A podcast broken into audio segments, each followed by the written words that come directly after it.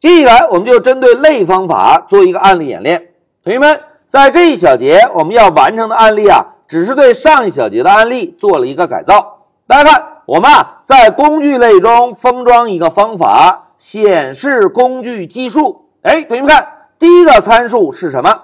哎，第一个参数是 class， 就说明这个方法是一个类方法，对吧？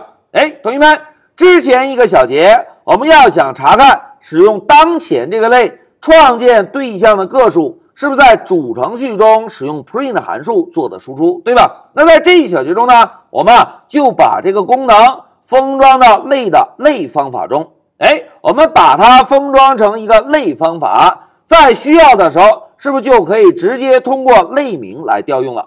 哎，这个就是我们这一小节要演练的目标。来，让我们回到 PY 上。同学们，老师啊，首先找到之前一个小节我们已经建立好的工具类 Ctrl C， 然后切换到一个新的空白文件 Ctrl V 粘贴进来。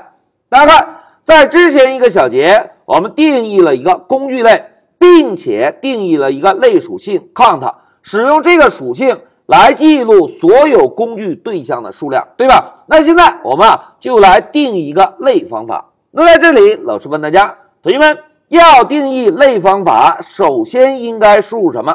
哎，非常好，要定义类方法首先应该输入 class method 这个修饰符。大家看，老师敲了个 CL 之后， PY 上会给我们有智能提示，对吧？class method 就是告诉解释器，大哥，在下方使用 define 定义的方法是一个类方法，而不是实例方法。那现在老师啊，就给方法起个名字 show to count。 然后现在老师问大家，同学们，类方法的第一个参数应该是什么？哎，应该是 class， 对吧？现在注意看，老师啊，敲一个小括号。哎，同学们看，老师敲了小括号之后，PY 上会自动帮我们增加一个 class 参数，对吧？那现在老师啊，就把光标放在方法内部，我们呢使用 print 函数做个输出。老师写一下工具对象的数量，然后呢跟上一个%d。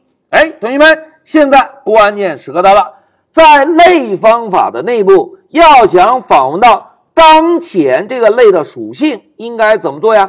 哎，非常好。我们可以使用 CLS.R 来访问当前这个类的类属性，对吧？现在老师啊，就选中 count 类属性回车。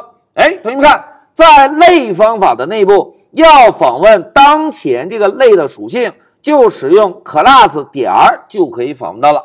哎，现在我们工具类已经改造完成，在工具类中定义了一个类方法，对吧？那紧接着老师啊，就把光标放在主程序中。哎，我们先在主程序中创建工具对象。老师呢，先给变量起个名字 tool1， 然后使用工具类来创建一个斧头的工具。哎，创建完成，同学们，紧接着是不是应该调用类方法，对吧？因为我们把这个功能啊，已经封装到了类的内部。那现在老师问大家，同学们，要调用类方法应该怎么做呀？哎，非常好，在类的外部要调用类方法，我们应该使用类名点的方式，在点后面跟上类方法的名字就可以。那现在同学们看，类方法的第一个参数是什么？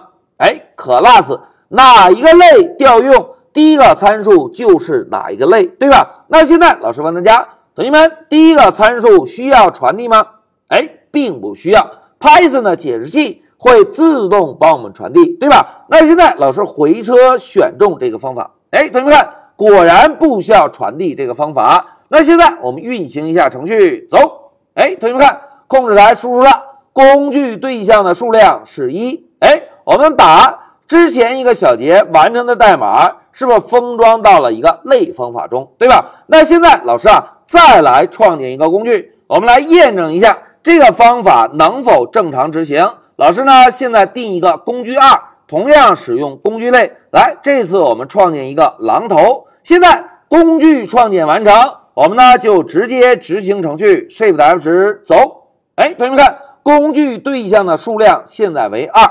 哎，同学们，代码演练到这里，现在再让我们回顾一下类方法的定义。大家看，要定义类方法，首先输入 class method 这个修饰符。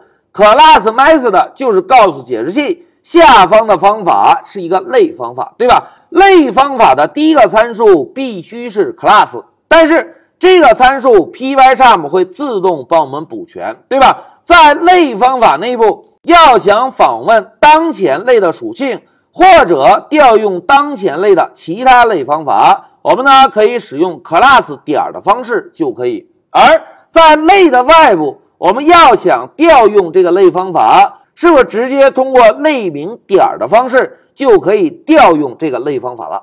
好，讲到这里，我们就针对类方法做了一个案例演练，把之前一个小节完成的代码做了一个改造。我们在工具类中封装了一个显示工具技术的方法，在这个方法中，我们输出了一下使用当前这个工具类到底创建了多少个工具对象。好，讲到这里，老师就暂停一下视频。